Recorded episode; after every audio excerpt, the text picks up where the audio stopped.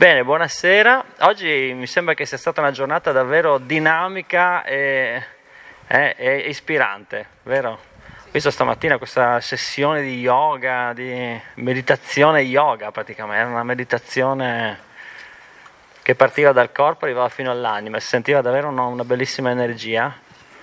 Poi con, in questo contesto, con la natura, le divinità, la spiritualità, insomma davvero davvero bello. Quindi grazie a tutti per essere qui, grazie a chi ha contribuito a creare questo, questo evento. E stasera l'idea era di, eh, di parlare della Bhagavad Gita. Una novità insomma che non avevo mai fatto finora. esatto. E avevo scelto un, un, un, titolo per cui mi sono preso gli strali di mia moglie che dice ma che titolo hai messo che non si capisce niente. In effetti poi quando l'ho letto dopo ho detto ma in effetti è un po', un po strano, no? Però c'ha un senso in realtà il titolo. L'ho scritto perché pensavo a un'idea. Allora, il titolo di stasera è Santità e arte di agire, la responsabilità dei figli di Dio. Questa, mi è venuta in mente questo, questo argomento, è una delle riflessioni proprio che, che, che sto facendo negli ultimi anni, no? specialmente negli ultimi tre anni eh, che riguarda la spiritualità in senso lato, no? cioè il nostro contatto con Dio in qualche modo, perché eh, cioè io non l'ho visto Dio ancora. Sì, chiaro, nel, te- nel Tempio no? noi abbiamo la fortuna di avere l'arcia vigra, l'arcia vigra sono le forme manifestate del Signore, no?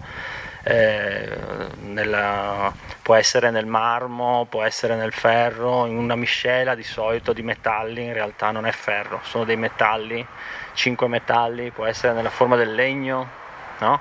Sono tante in base, poi queste le divinità vengono fatte secondo certi criteri mm, descritti nelle, nelle, nelle scritture, no? Per cui noi abbiamo questa grande fortuna di poter andare nel Tempio e visitare Dio in persona, anche servire Dio in persona. Matura Patti Prabhu, che qua oggi ha cantato per noi, è uno, un assiduo servitore di, di Shishigornitai, no? si occupa della cucina, del, eh, degli della polizia, della, del, quindi cucinare, offrire i vari articoli, no? insieme ad altri devoti che stanno qui a Prabhupada Pradesh anche. Ecco, quindi noi abbiamo questa fortuna. Eh, diverso è eh, essere costantemente in contatto con Dio, con Krishna, no? perché eh, la, l'apoteosi, la, il fine ultimo, in realtà la, eh, sì, l'obiettivo di, di ognuno di noi è quello di essere in presenza del Signore costantemente. È impossibile non essere in presenza costante del Signore, perché Krishna è tutto. Quindi anche in questo momento stiamo toccando l'erba, guardando delle foglie, ci sono delle costruzioni, ci, sono, ci siamo noi. tutto è Dio, tutto quello che ci succede è Dio. Quindi è impossibile non essere al cospetto di Dio, dobbiamo, eh, cioè, dobbiamo, esserlo costantemente. Allora cosa significa essere al cospetto di Dio? Qual è questa cosa? Cos'è questa cosa che ci manca? Se c'è già, se ce l'abbiamo già dappertutto, perché sentiamo questo desiderio di conoscere Dio? No? Di...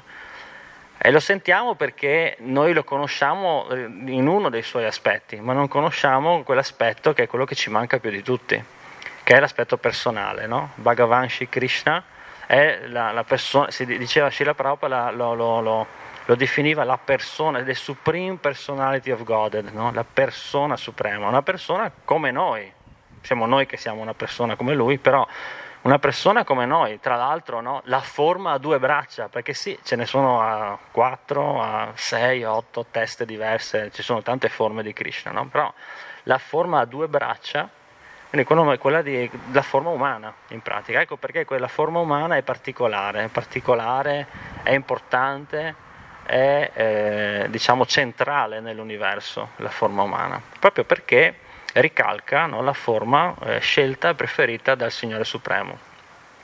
A noi manca quel contatto, no? quel contatto che per qualche motivo abbiamo rifiutato, abbiamo, ci abbiamo voltato le spalle, non abbiamo più voluto vedere, ci sono tanti motivi, no? ne abbiamo anche parlato altre volte, però per qualche motivo non, non abbiamo più quel contatto. E guarda caso, eh, questo, questo, allontanamento no? che poi avviene con la coscienza materiale, la coscienza materiale è quella che ci allontana dalla coscienza spirituale. Ecco che è diverso da quello che noi vediamo non lo vediamo con gli occhi, non lo vediamo esternamente, ma dobbiamo imparare a vedere con il cuore, no? quindi a collegarci con il cuore. Infatti la parola yoga no? significa sia quello che abbiamo fatto oggi, no? quindi a livello eh, corporeo, fisico, no? delle, delle, posture, degli esercizi, ma la parola yoga in fin dei conti, come in ultima analisi, significa collegamento, significa unione. Yoga, il participio passato yukta, significa collegarsi a Dio tramite il cuore, tramite il linguaggio del cuore, ovviamente. E ecco, questa mancanza che noi sentiamo, per cui cominciamo a cercare no? Dio, nonostante sia intorno a noi dappertutto, eh, questa mancanza è una mancanza che c'è anche in Dio, in senso mm, quasi strano, no? controintuitivo. Quando un'anima si allontana da Krishna, Krishna non se ne accorge neanche in un certo senso, no? perché Krishna è l'assoluto, lui è, è, completamente stabile, non ha problemi, non ha, no? però sente anche lui una forma di, di separazione, anche lui dice, caspita, è dispiaciuto, no? Ecco perché poi di era in era viene in questo mondo a recuperare no? i suoi figli che si sono dispersi, che si stanno, stanno, gio- stanno giocando a, a, biglie invece che essere nel mondo spirituale a correre, a divertirsi con lui. No? E allora da qui mi ha ispirato l'idea no? del Sapete che mi piace essere pragmatico, dico, uso sempre questa parola qua che da quando l'ho imparata qualche anno fa ho detto questa qui è una parola che posso usare spesso. Me lo dicevano anche alle superiori, no? c'era pragmatico, ma che è questa parola? Andavo nel vocabolario, non ci capivo niente, ma dopo ho capito che vuol dire pratico, no? in pratica vuol dire essere spiccioli, no? andare al sodo. E, e, in effetti a me piace come, come modalità di, di procedere. E, e, quindi mi sono dato un po' anche per me stesso, un po' anche proprio la, un po' la, quasi la missione no? di rendere tangibile e pragmatica la conoscenza spirituale, cosa che Srila Prabhupada ha fatto in modo eccelso nella Bhagavad Gita e in tutti i suoi libri ovviamente, cioè diventare, ehm, dare delle linee guida che siano effettivamente poche, semplici e pratiche, che possano andare bene un po' per tutti. Allora mi sono chiesto, no, ma sta santità, no? No, perché i devoti anche no, usano un linguaggio particolare, noi lo chiamiamo il devotese, e no, dice, ma quello è un santo, quel devoto è un santo. Quando si dice è un santo, intendiamo qualcosa, no? La santità, san- cosa vuol dire che uno è santo? Allora, beh, intanto inizio a chiederlo a voi, così vediamo cosa, cosa significa. Cioè, quando io dico è un santo, com'è che lo definiamo un santo? Perché è un santo? Come, abbiamo, come capiamo che uno è un santo? Non so chi è che vuole provare a dare una risposta. Perché ha realizzato la Bhakti. Ha realizzato la Bhakti. Mm. Qualcos'altro?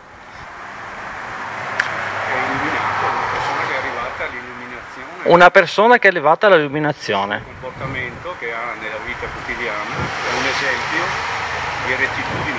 Comportamento che è un esempio di rettitudine, perfetto. Poi? È un santo, la santità. State zitti perché non volete, avete paura di sbagliare o perché queste due risolvono la risposta di tutti? C'è qualche altra idea? È una persona pacifica. La persona pacifica, ecco, vedi che sono altre definizioni. No, perché se qualcuno sbaglia gli metto la nota sul registro, quindi eh, sapete che questo, capisco che è questo che avete paura di è connesso con Dio, dicevamo prima di yoga, yukta, certo. Colui che insegna con l'esempio. Bene. Quando nel corso della sua vita gli accadono cose miracolose. Quando accadono cose miracolose nel corso della vita. Cose straordinarie. Sì, straordinarie, fuori dall'ordinario. Ottimo. Eh, per me è una persona che prima era una persona normale, poi ha una conversione pazzesca, questa conversione lo porta a liberarsi da probabilmente San Francesco con la sua storia eh, si libera da tutti gli aspetti materiali. Quindi una persona che si è tolta tutto quello che era materiale, le identificazioni materiali. Questa connessione costante, costante sempre con, eh, con, eh, ed è ispirato dal cuore, insomma. Quindi connessione, come dicevamo prima, e ispirazione nel cuore direttamente, quindi non ha bisogno neanche di usare tanto il pensiero, sai, fare tanti ragionamenti, insomma. San Francesco quando parli di un santo, non è Quando parliamo, sì, cioè, insomma, San Francesco, sì, sì, assolutamente. Bene. Per me un santo, un santo è uno che sa che nel, nella sua presenza è presente con qualsiasi cosa accada. Presente, nel, vive nel presente. Sì, ma con, la, con, una presenza al di là di qualsiasi evento esteriore. Ottimo. Bella, bella anche questa definizione. Grazie. È un insieme di tutte queste cose. Dio è libero dei condizionamenti e vede tutti come anime. Libero dei condizionamenti e vede tutti come anime. Fantastico. Mi sembra che abbiamo dato tante, tante definizioni. Ottimo. Sono tutte buonissime definizioni, ovviamente, no? hanno diversi, prese da diversi angoli. In effetti si verrebbe da dire, no? sì, le prendiamo tutte perché vanno tutte bene queste, queste definizioni. Anche testimone dell'amore di Dio. Testimone dell'amore di Dio, assolutamente, assolutamente come no, certamente. Vi leggo una, una parte del dodicesimo capitolo che avevamo già letto una volta, qualche mese fa, insieme, però essendo orbo come una chi è che è Orba? La talpa? Sì. La talpa è Orba, poverina. E, ehm, del dodicesimo capitolo. Il dodicesimo capitolo è, è un capitolo molto interessante perché ehm, viene detto anche Gita Sara, se non ricordo male, un po' la sintesi, la, la, l'essenza della Bhagavad Gita. Sono solo 20 versi in cui Krishna esprime molto chiaramente, uno, che la via personale per raggiungerlo è quella più semplice, è quella più naturale, quella più adatta a noi. Due, che lo scopo della vita è avere la mente sempre fissa in Krishna e servire costantemente Krishna, in connessione con Lui. Quindi è esattamente quello che abbiamo detto adesso. Poi però, mi piace dire il però, no? Poi però cosa succede? Che a un certo punto improvvisamente in questo capitolo proprio, Krishna cambia completamente discorso.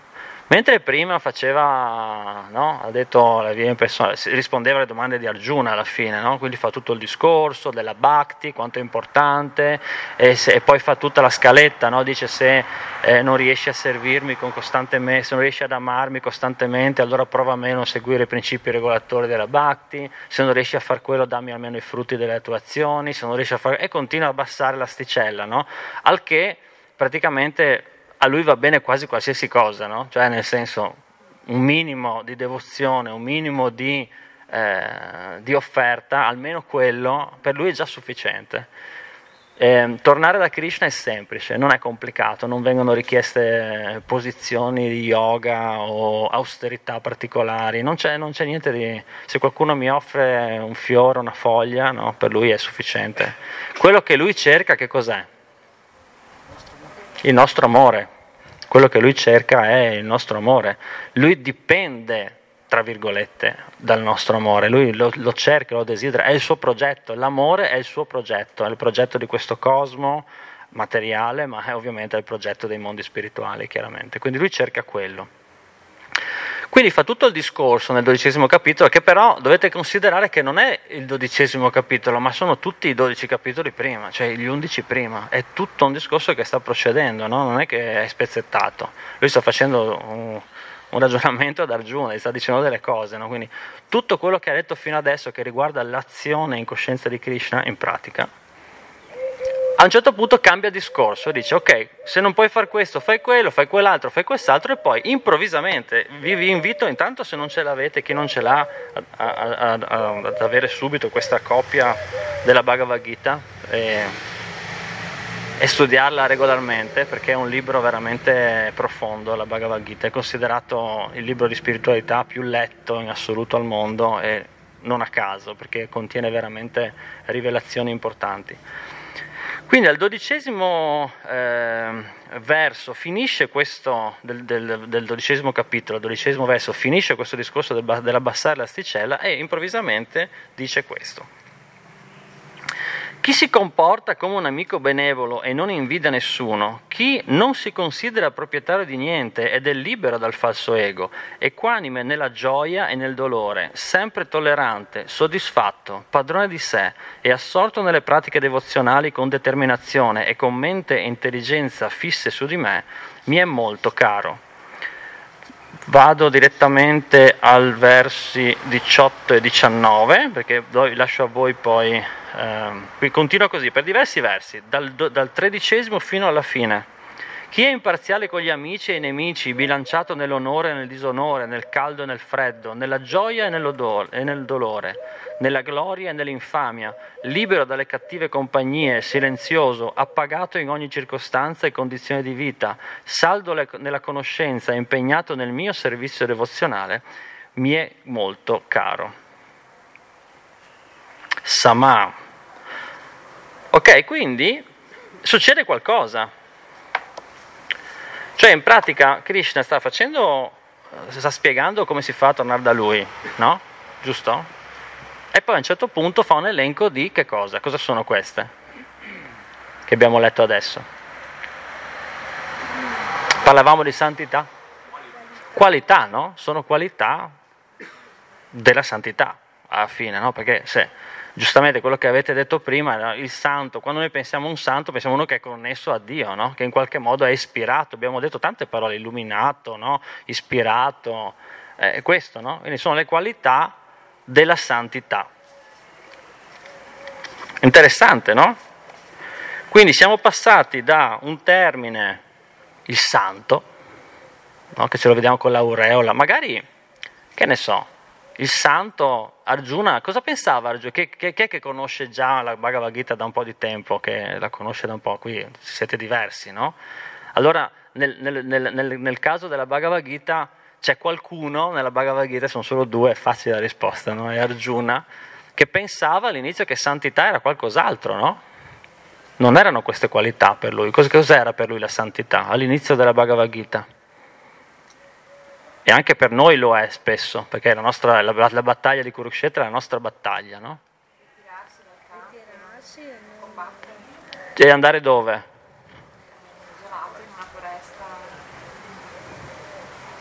È interessante questo punto qua, eh?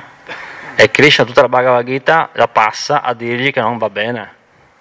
Quante volte a chi è già venuto in mente insomma, probabilmente chi è già più avanti con l'età, i giovani sono più guerrieri ancora, ma chi è già venuto in mente di, di mollare tutto e andarsene nella foresta? Anche i giovani? Eh, sinceramente, quante volte, chi è che ha già pensato almeno una volta di dire mollo tutto, me ne vado su... Eh? Eh, vero? Almeno metà qui hanno alzato la mano, gli altri non hanno voglia di dirlo. no? Ci viene, No? Perché, ah, questo sia perché siamo stufi no, magari di certe dinamiche, ma proprio perché nel nostro, dice, nel nostro, immaginario noi pensiamo che essere santi o diventare santi o esprimere la nostra santità significhi andare in una grotta, nella foresta, rinchiudersi da qualche parte, no? Vero? E meditare, pregare tutto il giorno con, con il breviario in mano, giusto? Ce l'abbiamo, ce l'abbiamo un po' questa cosa. Farsi frate, farsi suora, no? Questa è la santità. No? Ecco, invece, eh, invece, nella Bhagavad Gita e Srila Prabhupada ci ha insegnato un, un modo diverso di definire questa santità. No? Andiamo avanti con calma però. Vediamo cosa dice Krishna nel verso, nel capitolo terzo. Il capitolo terzo all'inizio, infatti subito Krishna parla chiaro con, con Arjuna, e al verso 3-4 dice, non è astenendosi dall'agire che ci si può liberare dalle conseguenze dell'azione, cioè il karma, né la sola rinuncia consente di raggiungere la perfezione. La rinuncia, no, rinuncia, quello che stavamo dicendo adesso, mi ritiro, vado no, in montagna a 2500 metri, manco gli alberi crescono più, e così neanche, no, me ne sto là. La, questa è la rinuncia, no? rinunciare. Che, vabbè, adesso non apro una parentesi, se no non finiamo più poi qua. Eh, la, questa, qui, questa rinuncia, questo andare via, questo scappare via, non è santità. O almeno Krishna non lo sta definendo così, no? dice che questa rinuncia è... Anzi, dice non è sufficiente rinunciare per ottenere la perfezione. No? E poi va avanti, capitolo terzo, il capitolo quinto, il capitolo sesto, eh, Krishna costantemente, perché Arjuna cosa fa? No, fa il furbetto Arjuna, cerca di in qualche modo di trovare, di, di, di, di, devicolare da quello che gli sta dicendo Krishna. Delle volte gli dice perfino, guarda, ma se, non ho capito bene cosa sei, mi stai confondendo con le tue parole, dice Arjuna a Krishna. No? E Krishna va giù pesante sempre di più, gli, dà, gli dice guarda che non va bene così, devi combattere. No? Ecco, vediamo il capitolo 5. Eccolo qua. Arjuna disse, Krishna, prima mi suggerisci di rinunciare all'azione, poi mi consigli, consigli, di agire in uno spirito devozionale. Per favore, potresti indicarmi con chiarezza qual è la via migliore? In realtà era stato molto chiaro, no? Il verso 3-4, l'abbiamo appena letto, no? Cioè, mi sembra chiarissimo, non, non ci sono dubbi, però lui cerca una scappatoia. Dio, la persona suprema, rispose, la rinuncia all'azione e l'azione devozionale conducono entrambe alla liberazione, ma tra le due l'azione devozionale è la migliore. Vedete che il capitolo quinto è molto collegato quindi al dodicesimo. Potrete leggere qua la rinuncia all'azione impersonale, in cui io mi ritiro, non ho più relazioni, cerco questa eh, diffusione nell'assoluto, è difficile anche quella va bene, ci si arriva anche così, però l'azione devozionale è migliore. La bhakti, il bhakti yoga, il karma yoga, qui all'inizio è karma yoga, poi Shila Prabhupada lo, lo, lo traduce con bhakti, con de, servizio devozionale. Chi non disdegna e non desidera i frutti delle proprie azioni è sempre situato nella rinuncia o argiuna dalle possenti braccia. I frutti, Poiché non è più soggetto alla dualità, si sottrae facilmente alla presa della materia e raggiunge la completa liberazione.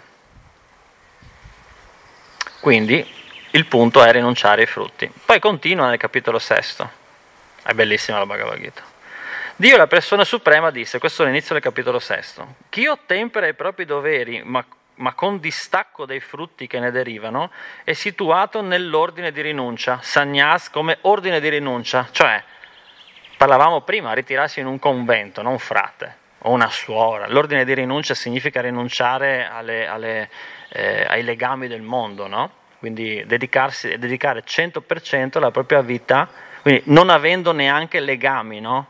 eh, matrimoni. Eh, sta dietro i parenti, una casa da seguire, no? vivi proprio in un tempio, vivi in, una, in, un convento dove tutto quello che fai anche praticamente è proprio servire il Signore in pratica, no? costantemente. Quindi sta dicendo qui, chi ottempera i propri doveri ma con distacco dai frutti che ne derivano, è situato nell'ordine di rinuncia ed è il vero mistico, ed è il vero santo non chi non accende il fuoco e non compie alcun dovere. Questo non accendere il fuoco è un modo ehm, di dire, no? Cioè non accende il fuoco significa che non fa sacrifici. Sacrificare, rendere sacro. Rendere sacro che cosa? Tutto. Il nostro lavoro, la nostra relazione coniugale, la famiglia, la casa in cui viviamo, la, qualsiasi adesso, l'automobile che utilizziamo, il microfono che, che abbiamo acquistato, la chitarra. Questo significa sacrificare. Il sacrificio non è eh, altro se non questo, rendere sacro è la parola. Sappi, o figlio di Pandu, che la rinuncia non è diversa dallo yoga, l'unione col Supremo perché nessuno può diventare uno yogi se non rinuncia al desiderio di godimento materiale, cioè ai frutti delle proprie azioni. E qui veniamo a quello che, diceva, che dicevi tu prima, essere presente. Essere presente cosa vuol dire? Che io adesso faccio un'azione, compio un'azione, e non ho nessun calcolo in mente di quale sarà il frutto di questa azione. Questo significa vivere nel presente. Ecco, anche Mm, questa riflessione è una riflessione proprio degli ultimi anni, no? Perché sentivo, ho letto tanti libri di vivere il presente, essere presente. Io, io, scusate, ma non capisco niente di questi libri, non riuscivo a capire cosa significa. Ecco, questo insegnamento di Krishna, vivere senza considerare i frutti delle nostre azioni, senza attaccamento ai frutti delle azioni. Vuol dire che adesso io compio un'azione solo perché è bene compierla, solo perché è giusto compierla, dharma, solo perché è manifestare l'amore di Dio. Basta. Non importa se poi alla fine avrò 10.000 euro, un milione di euro, 0 euro, un debito, No? Tanto che le gopi, no? che sono considerate il bhakta più elevato di tutti, tra le gopi Radharani ovviamente, eh, sono pronte, ci sono diverse storie, una in particolare, sono pronte ad andare per sempre all'inferno semplicemente per alleviare un mal di testa di Krishna. Pronte immediatamente, senza, completamente nel presente, proprio quello che dicevamo prima, manif- la santità è questa. No? E qui Krishna lo spiega proprio bene. Si dice che nella pratica dello yoga in otto fasi il neofita progredisca mediante l'azione e lo yogi già elevato progredisca cessando ogni attività materiale. Non mi soffermo qua eh, su questo verso, però li voglio leggere tutti, fino al 9. Si considera avanzata nella pratica dello yoga la persona che, avendo rinunciato a ogni desiderio materiale, non a ogni desiderio, a ogni desiderio materiale, cioè di qualcosa che è separato dall'amore di Dio, che è dall'altra parte, che è ogni desiderio che implica volgere le spalle al Signore non agisce più per godere dei sensi, né cerca di trarre profitto dalle sue azioni.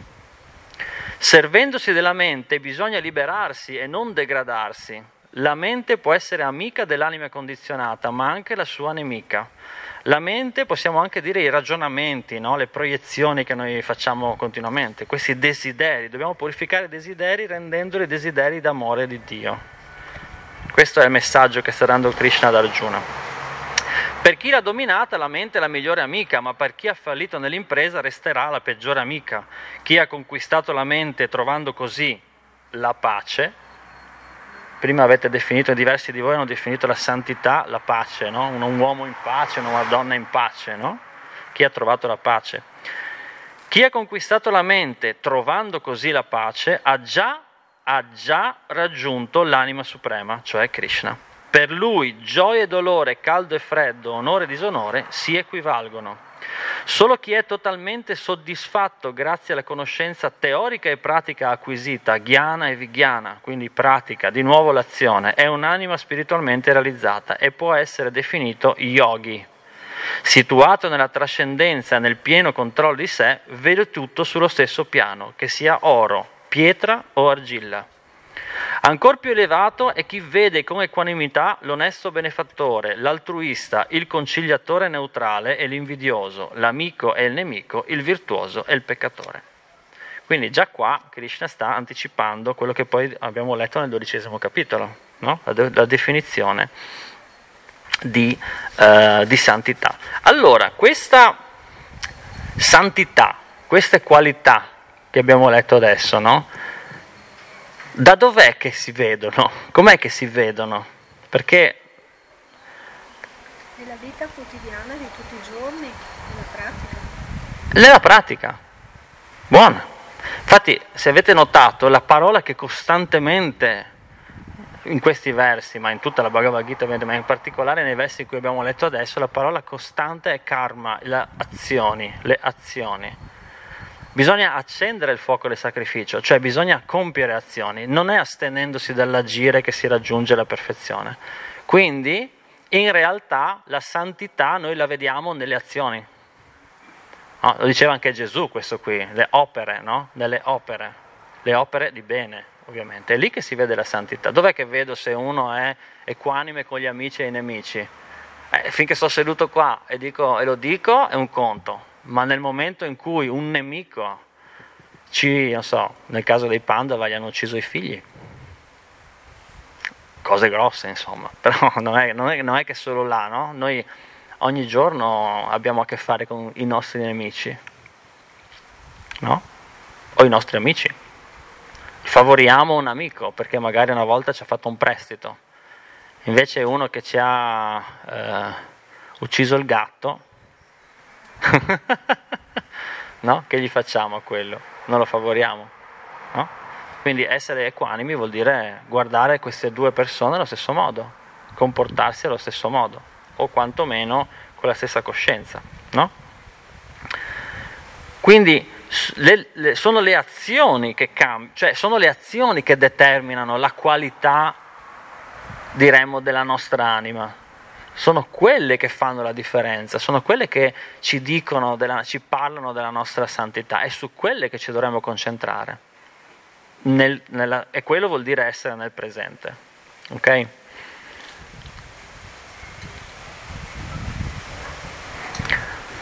Da cosa sono determinate le azioni? Ecco, qua nella scienza che propone nella Bhagavad Gita Sri Krishna le azioni hanno tante cause, ce ne sono cinque in particolare, però per non diventare troppo, troppo come si dice, tecnici, no? le azioni in ultima analisi sono determinate dai desideri.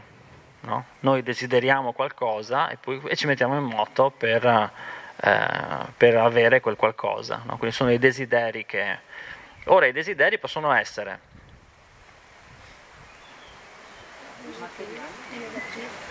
positivi e negativi, materiali o spirituali. Non possiamo fare una via di mezzo. o sono materiali o sono spirituali. O compiamo azioni o desideriamo rivolgendosi a Dio o desideriamo rivolgendosi dall'altra parte, quindi mostrandogli le spalle. No? Platone usava il mito della caverna, no? o sei dentro al buio o sei nella luce. No? Non ci sono vie di mezzo in questo caso, quindi o siamo da una parte o siamo dall'altra. E in ultima analisi però non sono i desideri. Allora, qui un filosofo farebbe tutti i ragionamenti, no? andrebbe a vedere chi è che viene prima, chi è che viene dopo, ma se voi fate questi ragionamenti da filosofi, no? vi ritroverete sempre nel paradosso dell'uovo e della gallina. Chi è che ha iniziato prima, l'uovo o la gallina? Cioè, chi è nato prima? no? Perché se la gallina nasce da un uovo, no? E la gallina fa l'uovo, che è la prima gallina, come si è manifestata, giusto? È così, no? E il paradosso dell'uovo e della gallina è costante nell'universo, perché? Perché l'universo è eterno, è ciclico, non, non c'è un inizio e una fine in realtà, no? Per cui questi ragionamenti, chi è che viene prima, chi viene dopo? Allora, in ultima analisi, la, nella realtà dei fatti, per quello che concerne la nostra vita di tutti i giorni, quello che determina l'azione sono le scelte. Quindi noi abbiamo un desiderio, purifichiamo il desiderio, ma poi dobbiamo scegliere cosa fare in pratica, nella pratica. No? Abbiamo iniziato così, pragmatico. Nella pratica devo decidere se abbasso questo microfono o lo alzo, se, lo, se smetto di parlare o continuo. No? Devo compiere una scelta. Ed è lì che la nostra vita può cambiare, è in quel potere, è in quello il nostro libero arbitrio, quello di poter scegliere cosa fare, qual è la nostra prossima azione, qual è la pro- nostra prossima mossa. È quella scelta in cui ci dovremmo, eh, ci dovremmo concentrare.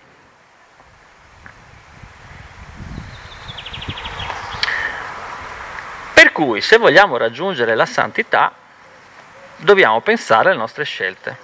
Ogni volta che capita, ci sono scelte più impattanti, no? Eh, Mazziavatara Prabhu, Marco Ferrini dice che ci sono tre scelte, beh ovviamente lo dice Prabhupada, eh, l'ha imparato da lui, ma insomma è abbastanza evidente anche, ci sono tre scelte impo- molto impattanti nella nostra vita, il maestro spirituale, il marito e l'occupazione, il lavoro, marito o moglie, no? marito o moglie, eh, sì, il coniuge volevo dire, non il marito. No, sono tre, queste sono tre scelte molto impattanti, ma ce ne sono altre che sono meno impattanti, ma sono importanti. Quindi in ogni istante noi dobbiamo scegliere. Il santo cosa sceglie? In ogni istante il santo sceglie l'amore di Dio. Compie l'azione, scegliere di compiere l'azione che rappresenta nel suo più, stato più puro l'amore di Dio diventa strumento dell'amore di Dio. Per cui non si preoccupa del proprio guadagno personale, non si preoccupa di quello che succederà dopo, di quanto ci guadagnerà lui, di, di cosa succederà, di come, cosa diranno gli altri, no? di cosa dirà la mamma, di cosa dirà il papà. Si preoccuperà solo di cosa pensa Krishna, Cosa farebbe il mio maestro spirituale qua? Cosa farebbe Dio qua? Cosa vuole che Dio faccia? Cosa vuole Dio che io faccia adesso in questa situazione? Cos'è giusto fare? Questa è la domanda che si fa ogni volta. Quindi se vogliamo eh, iniziare a muovere i passi verso una santità concreta, che è quella di cui stiamo parlando adesso, no? non la santità scritta sui libri. Ah, vorrei raggiungere l'equanimità. L'equanimità non la raggiungiamo continuando a leggere il verso sull'equanimità. l'equanimità la raggiungiamo continuando a compiere, iniziando prima mm, nelle cose semplici. Non è che inizio eh, dalle cose complicate che io non riesco a fare, inizio dalle cose semplici, a fare piccole scelte però luminose. Si capisce? Sì?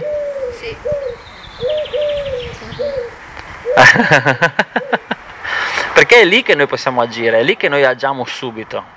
Perché aspettare? Perché dovremmo aspettare? Perché dovrei aspettare di, eh, di andare in pensione? Io lavoro un sacco, cioè un sacco di, sempre mi lamento che dedico tanto tempo al lavoro, no? E che vorrei, no? Perché, non, perché, c'è sempre qualcosa di meglio che noi, cioè, l'erba del vicino è sempre più verde, no? No? Perché devo aspettare di andare in pensione per fare scelte sante? Perché non farle subito? Perché devo aspettare eh, chi è giovane, no? Di avere un lavoro, un'economia salda per fare scelte sante. sante. È sempre aspettare, no? Prima eri piccolo, no? poi mm, sei adolescente, non capisci niente, c'è la fase della, dell'oscurità poi devi farti a casa, per trovare un lavoro, no? Poi devi farla a casa, devi sposarti dopo, poi c'è il lavoro che hai preso prima che deve finire, poi ci devi andare in pensione, però quando vai in pensione sei triste perché non lavori più e poi muori. eh? No?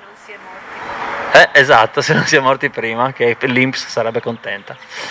Eh, ma allora dico, ma cosa stiamo aspettando? Perché non farlo subito, no? Non fare subito questa azione. Infatti Krishna per tutto il tempo nella Bhagavad Gita e i nostri maestri spirituali, la, il Bhakti Yoga, non, non, non c'è il punto di cambiare lavoro, di cambiare vita, di mollare cose. La pizza. La pizza, come si fa a non, a non mangiare la pizza? È diventato un lila quello di dire ogni, a ogni lezione. Eh, ma c'è la pizza di Ekadashi? Eh, l'abbiamo fatta una volta. Tra l'altro c'era proprio Tridasi e Krishna Loka, eh, erano presenti, noi in America, c'era Radhana Swami. Abbiamo fatto teglie e teglie di pizza con la base di patate. Praticamente un'offesa alla pizza, però insomma era Ekadashi.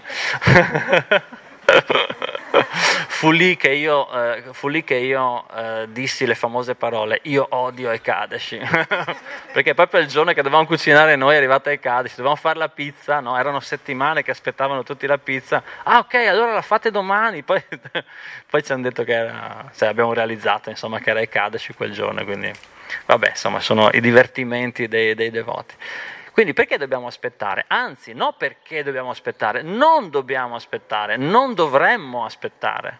Subito, la prossima scelta che facciamo, dobbiamo chiederci qual è la scelta che manifesta l'amore per Dio o l'amore di Dio, mi piace più dire, perché noi dobbiamo diventare strumenti di quell'amore. Essere devoti, essere santi, significa semplicemente, tra virgolette, manifestare quell'amore perché questo è già l'amore di Dio. Quel fiore è bianco ed è profumato in un certo modo perché quello è l'amore di Dio. Questo albero è fatto così, ha le foglie fatte così e profuma in un certo modo in primavera e in un altro modo eh, in, uh, in autunno perché è l'amore di Dio. Le stagioni, la pioggia, il freddo, il caldo, il vento, perché è l'amore di Dio.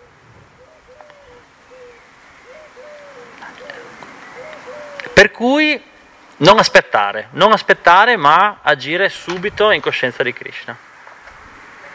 È così che si sviluppano quelle qualità che diceva Krishna prima. Ecco perché capita spesso, ma vediamo un attimo, scusate, eh, perché vi leggo subito questo verso. Infatti dice Krishna no, nel tredicesimo capitolo, verso 21, scusate, in questo mondo l'energia materiale è considerata l'origine delle cause e degli effetti, perché tra l'altro è anche questo il punto, no? Cioè noi, non, noi agiamo, quando agiamo, facciamo qualcosa, comunque lo manifestiamo, in questo momento lo manifestiamo nella materia ma le nostre azioni, quando sono state fatte, quando noi abbiamo compiuto una scelta, la nostra scelta, quando entra nel mondo materiale, esce completamente dal nostro controllo. Cioè noi non abbiamo più nessun controllo sugli eventi, perché non c'è solo il nostro desiderio e la nostra scelta, c'è la scelta di tutti.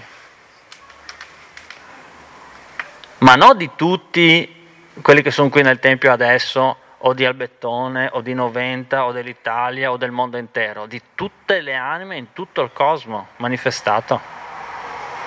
Tutto deve tornare perché nel mondo materiale è un'equazione matematica. Non ci, essere, non ci può essere un resto di una, come nelle divisioni, aspetta che c'è il resto, no? Mi è rimasto questo, no? Eravamo, avevamo 11 eh, biscotti, siamo in 10, uno a testa è avanzato uno. No, nella, nel, mondo, nella, nella, nel, mondo, del materiale non esiste il resto, deve tornare, i conti devono tornare. Per cui quando noi compiamo un'azione, no, il risultato di quell'azione non è nostro, ecco perché Krishna non è che è cattivo che ci dice, tu non, dice Krishna nella Bhagavad Gita, noi non abbiamo il diritto ai frutti, abbiamo il diritto ad agire, ma non ai frutti. Ma non è che lui è cattivo e lo sta dicendo per dire me ne mangio tutto io i biscotti, che comunque in ultima analisi è vera perché noi siamo lui, no? siamo in lui e lui è in noi. No? Quindi in ultima analisi sarebbe anche filosoficamente vera anche questa frase, ma il punto non è mi prendo tutti i biscotti io e voi rimanete senza biscotti. Non è quello il punto. Non è che lui si prende tutto e noi rimaniamo senza. Il, il, la sua idea è questa, tu compi l'azione e poi sarà quello che sarà. Allora dov'è la nostra libertà? Dov'è il nostro potere? Il nostro potere è nel compiere l'azione in coscienza di Krishna, nel fare in realtà una scelta cosciente di Krishna. Perché se noi ci basiamo solo sull'azione abbiamo un problema tecnico, che finché siamo condizionati la mente è in cortocircuito, senza intelligenza che sceglie, facciamo fatica a compiere azioni coscienti di Krishna. Ci dobbiamo liberare di questa struttura psichica, perché quella è, è il nostro intruglio, no? la nostra rete. Ma non possiamo farlo finché siamo incarnati, no? per cui bisogna usare la, la buddhi, l'intelligenza illuminata, come si diceva, no? eh, bisogna usare l'intelligenza illuminata per interrompere il cortocircuito. Allora, quando devo compiere una, una, scelta, per piccola che sia, la domanda è: ma questa è cosciente di Krishna o no? Qual è la scelta giusta tra, no? Cioè, intendo dire, Cosa devo fare per essere santo, per essere santa in questo momento? Quindi quella è la domanda, quello è il nostro libero arbitrio e quello è l'unico compito che noi abbiamo in realtà, se vogliamo sviluppare le qualità divine. Se mi permetti, volevo sì. chiedere su questo punto una cosa. E il fatto è che noi abbiamo il libero arbitrio, no? E dentro, io lo vedo anche nella mia vita, a volte l'ho visto, no? Ci sono le forze del male e le forze del bene quindi si tratta di scegliere, noi possiamo scegliere avendo il libero arbitrio no? se agire in maniera malvagia, cattiva, oppure scegliere di agire nella coscienza di Cristo. Però è, è qui il punto della questione, è chiaro come dici tu, se uno ha la mente confusa e la mente sappiamo che è duale no? per sua natura. Quindi non so se potresti parlare proprio su questo. Ah, guarda, questa è la domanda facilissima a cui rispondere incredibilmente facile. Infatti è un tormento che mi sono portato avanti prima dei 20 anni, fino ai 20-22 anni, proprio tantissimo, no? perché dicevo, ma caspita, no, qua in questo caos come si fa no? ad aggiustare? Infatti volevo andare a 2500 metri, volevo una capretta, una mucca e cercavo una donna che mi seguisse, no? non l'ho trovata in quel periodo. Ho detto, ma a capra te la tieni tu. Vabbè però magari se cercavo di più magari la trovavo. Però no, no, non ha funzionato il progetto ed ero tormentato in questo senso. No? Poi quando ho conosciuto la coscienza di Krishna, caspita, è facile. 4 verso te lo leggo. Verso 4.34. È facilissimo in realtà, è molto più facile di quello che sembra. Te lo leggo perché è davvero bello. adesso farò la figuraccia e ho detto il numero sbagliato, mi è già successo più volte perché sono un po' ignorante, non è che in realtà...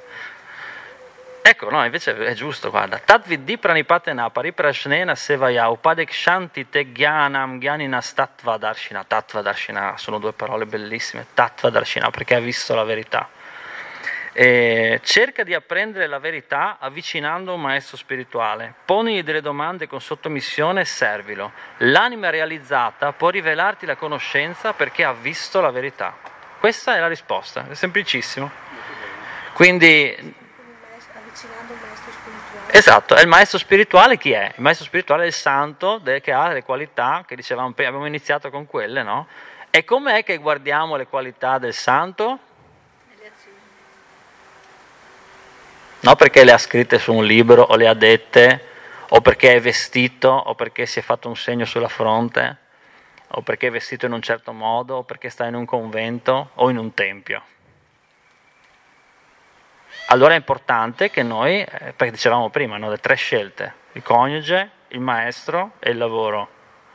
Eh, eh, il maestro è direi in senso più lato la compagnia dei devoti, no? perché chiaramente non è sempre disponibile un santo con la S maiuscola vicino a noi, no? Certo, lo possiamo avere con i libri di Srila Prabhupada, no? un santo ha scritto dei libri, quindi possiamo avere la compagnia eh, dei santi, possiamo avere la compagnia diretta di Krishna cantando i santi nomi, ci sono tanti modi, no?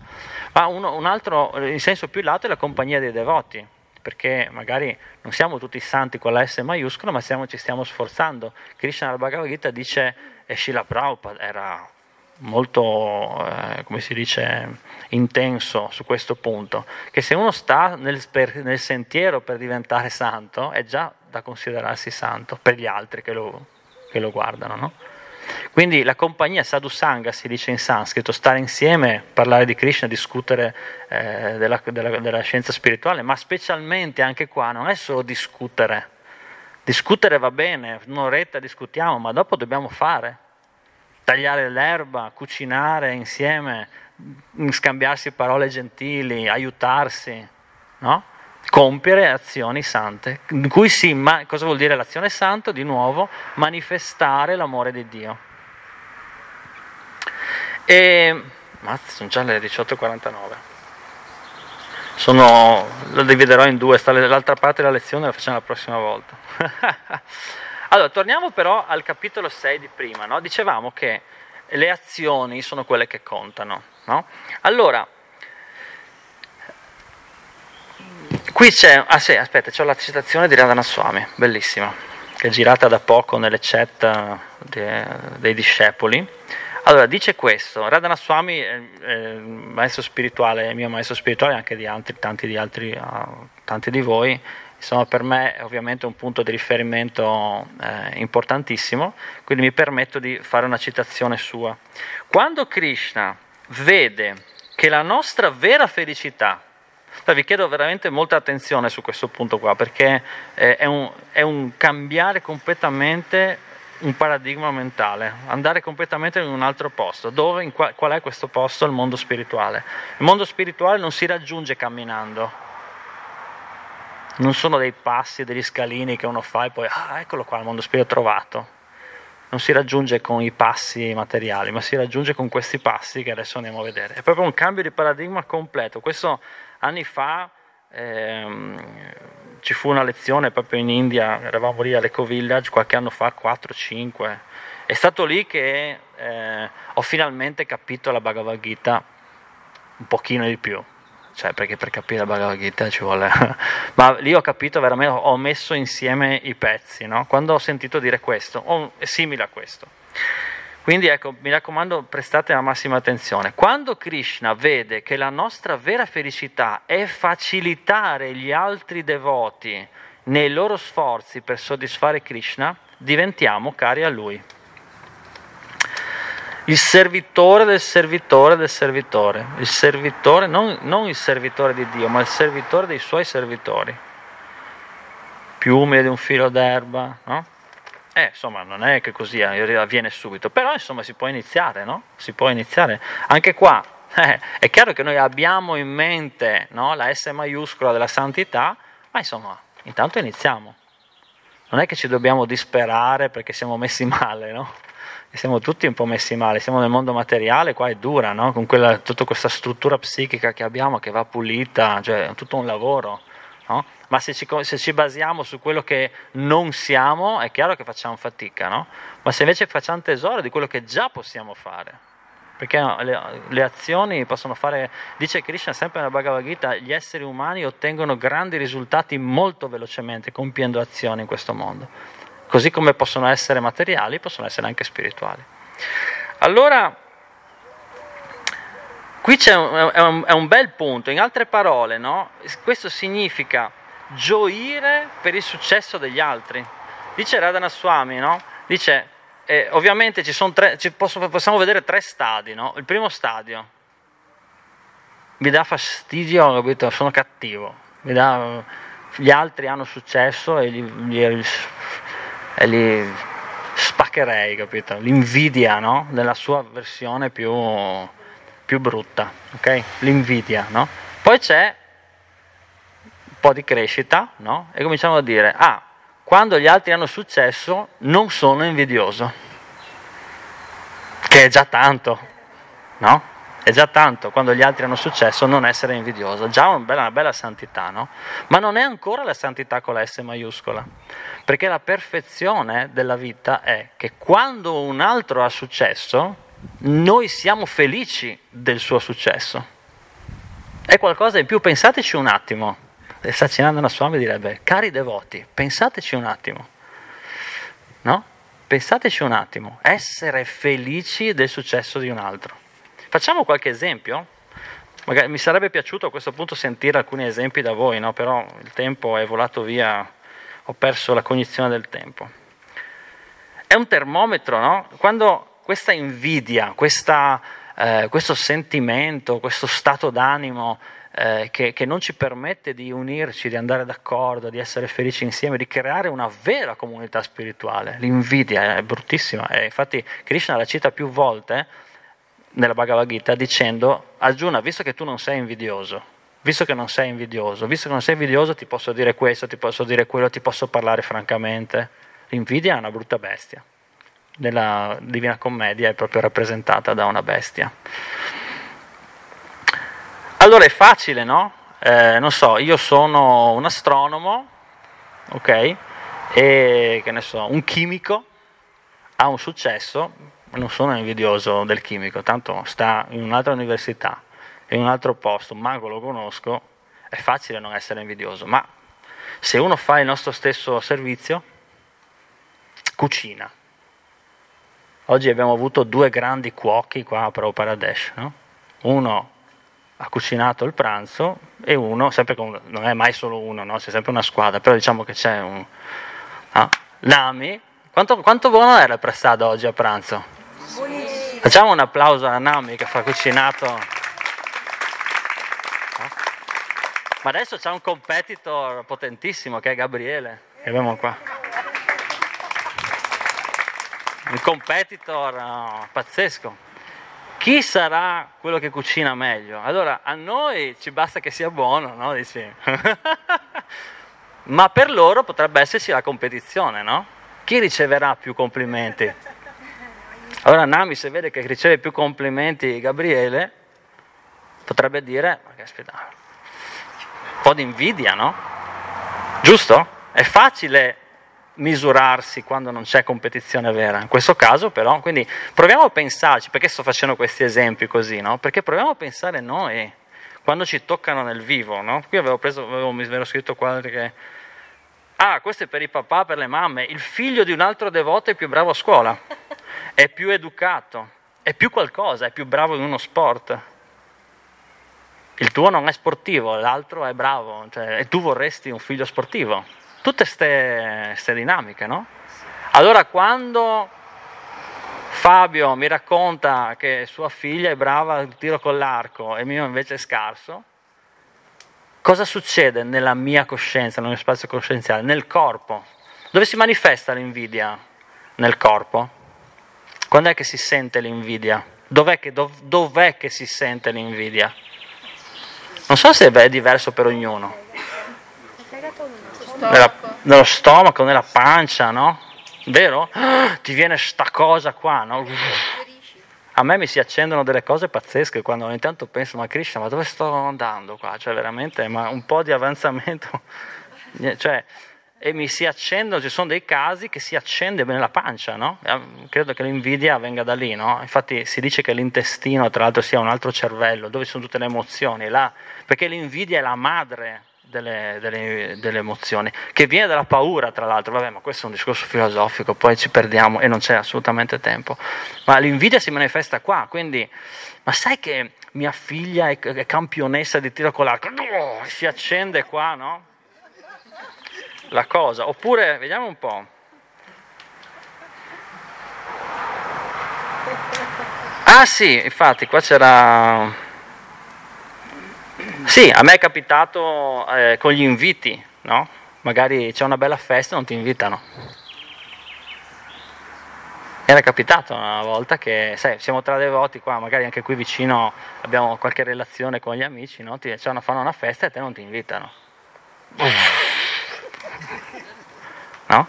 Così è capitato anche, anche, questa volta con nostro, da poco, io e mia moglie con nostro figlio, è capitato eh, con un compleanno, no?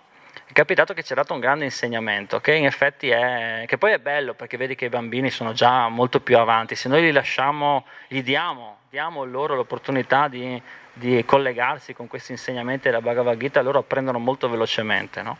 Al che mi fa, eh, a un compleanno, no? tempo fa, eh, lui decide di fare un regalo in più al suo amico. Okay? Un regalo in più, cioè questo amico riceve oltre che già un bel regalone, come si fa sempre, no? i regali ai ragazzi durante un compleanno, cosa norm- un bel regalone, cosa normale, no? ma lui decide di fare qualcosa in più che ha anche un costo insomma, significativo, no? decide di fare la papà, pago io, faccio io, no? e io, noi siamo contenti perché sai, la generosità è una bella, una bella qualità da praticare.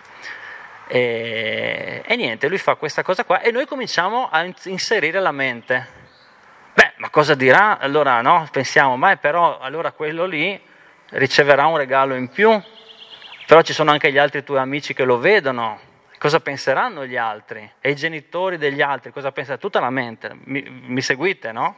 Eh, se quello lì, perché visto che siamo 5, 6, 7 famiglie, sono sempre quelli, no? Cosa penserà l'altro che a lui gli hai fatto un regalo in più? No? E i tuoi amici cosa penseranno? Testuali parole di mio figlio vabbè, mio figlio poteva, sarà un figlio, anche vostro figlio penserà allo stesso modo, no? non è che perché è il mio, però è stato un momento per me e Gandharvika, eh, mia moglie, molto intenso, cui, perché arrivano i messaggi di Krishna, no? E dice, mio figlio eh sì, è andato su un livello più alto. Cosa ha detto? Ha dato per scontato che loro non è che devono essere felici, ma loro saranno felici perché vogliono bene a lui. Cioè lui mi ha detto, papà, non è un problema, loro saranno felici perché vogliono bene a lui. L'ha dato per scontato, non è che ha detto devono per forza farlo, devono per forza, ma ha detto proprio saranno felici perché vogliono bene a lui. Allora concludendo, che adesso andiamo ad adorare la, la mm, eh, la, adorare Shishigornitai. Come facciamo quindi a migliorarci? Beh, alla fine l'abbiamo già detto, si possono dire tante cose ancora, ma lo abbiamo già detto. Per migliorarci impariamo a fare ogni scelta luminosa. Ogni volta che dobbiamo fare una scelta, scegliamo la luce. No? Creiamo opere di bene, come si sconfigge il male? Creando opere di bene portando il bene, portando l'amore, perché l'amore vince sempre con il male. E, e basta. Finiamo qua. Eh?